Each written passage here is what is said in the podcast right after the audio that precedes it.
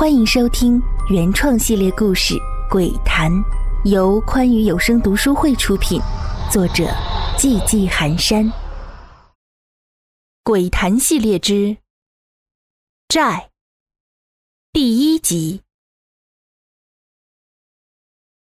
又是一次，看着林少元进入卧室后再无声息，林父林母重重的叹了口气。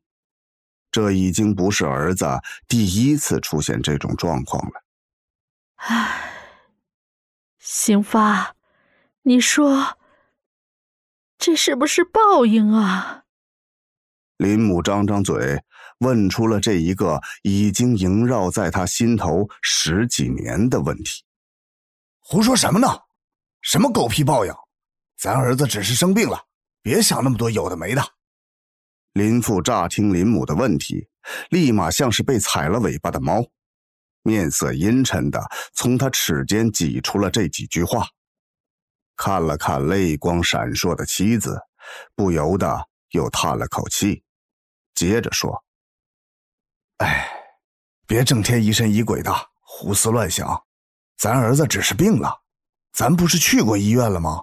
医生咋说的？你不记得了？”只要多点陪伴，星子会好的，别怕。说着，他似是安慰的将妻子揽过来。咱只是命苦罢了，都会好的，都会好的。美芳，她，他轻轻拍着妻子的背，安慰着她。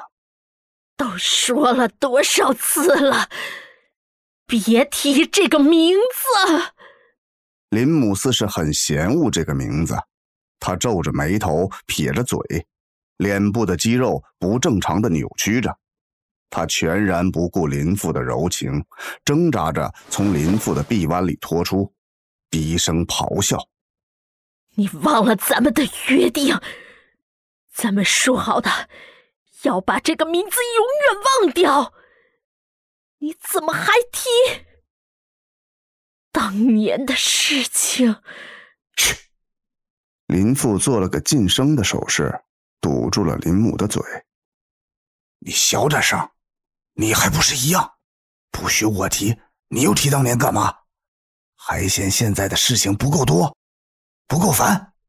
只是咱儿子的事情，都这么多年了，我能不怕吗？怕什么怕？刚刚是我的错，但是你看你激动的，吓了我一跳。行了，没什么当年，你自己也别想多了。不行的话，明天还是带儿子去看医生去。林父先是道了歉，然后又把话题扯到了儿子身上。美芬呐，我知道你的意思，可现在儿子的病才是关键，你别老这么想东想西的。这么多年都过来了，你看我，这心思不都在你们母子身上了？你还担心什么？林母或者说美芬，脸色这才缓和下来。提到儿子，她的脸上立即又挂满愁容。二师娘身上掉下来的肉，他这一天天的不见好，我能怎么办呢？说着，眼泪就掉了下来。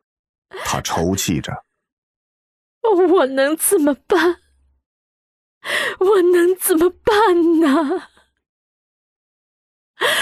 我宁愿得了这病的人是我，我的儿啊！你咋就这么命苦啊？我的儿啊！”哀哀戚戚的哭着，却又怕吵到刚上楼的儿子，只能扑到丈夫的身上，痛哭不止。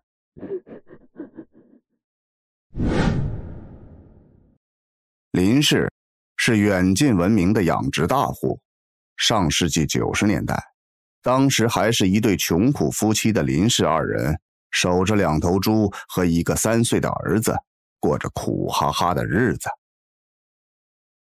但这两口子突然有一天，不知从哪儿发了笔横财，正好家里又有几亩地，于是心一横，办起了养猪场。说起养猪，很多人的第一印象都是又脏又臭又累，这是大实话。可这两口子不知怎么回事卯足了劲儿，起早贪黑，别说，还真让两人给办成了。没过几年，就把这养殖事业给做大了。两人就在城里注册了公司，雇佣了员工，当起了大老板。这生意是一日好似一日。到了他们儿子上中学的时候，老林家已经是县城里首屈一指的有钱人了。在原来的老房子边上，又重新起了一座三层的小洋楼。在当年，那可是一等一的豪宅。说起林家大院，是无人不知，无人不晓。即便是现在，也算是富甲一方。而他们儿子的病。也是从他们开办养殖场开始的，只是那个时候没人去在意。一则两口子没日没夜的在养殖场里干活，没时间照管儿子；而帮忙带孩子的姥姥年纪大了，腿脚也不方便，因此精力不济。二则刚开始的时候，也只是晚上出去起夜，时间稍微长点而且这孩子白天很正常，和所有的同龄孩子一样，没有一点异常发生。因此，即便所有人都知道这件事儿，但所有人都没在意。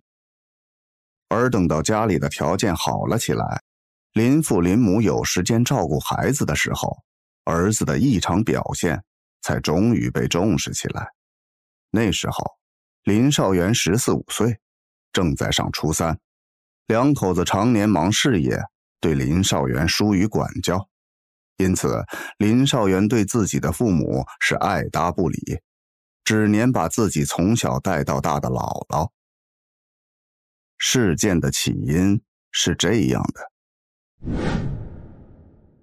这天晚上，出外应酬的林父深夜回家，喝得醉醺醺的，府一进门。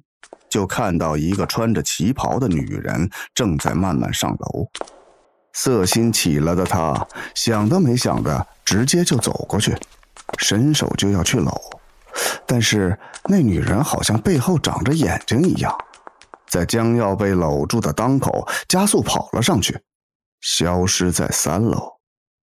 脑袋有些昏沉的他也没多想，只当是自己喝多了眼花，没往心里去。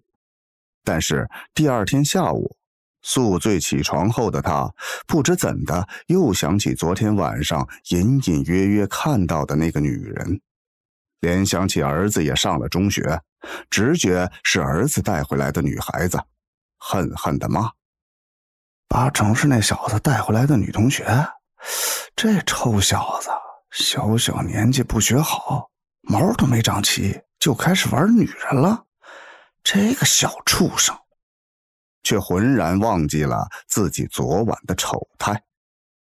然而，儿子却断然否定了老爸的询问，直言自己没有女朋友，而且就算有女朋友，也不可能就这么带回家来。儿子的斩钉截铁让父亲又犹豫了，他只能将所有的问题都归咎于自己喝多了眼花产生的幻觉。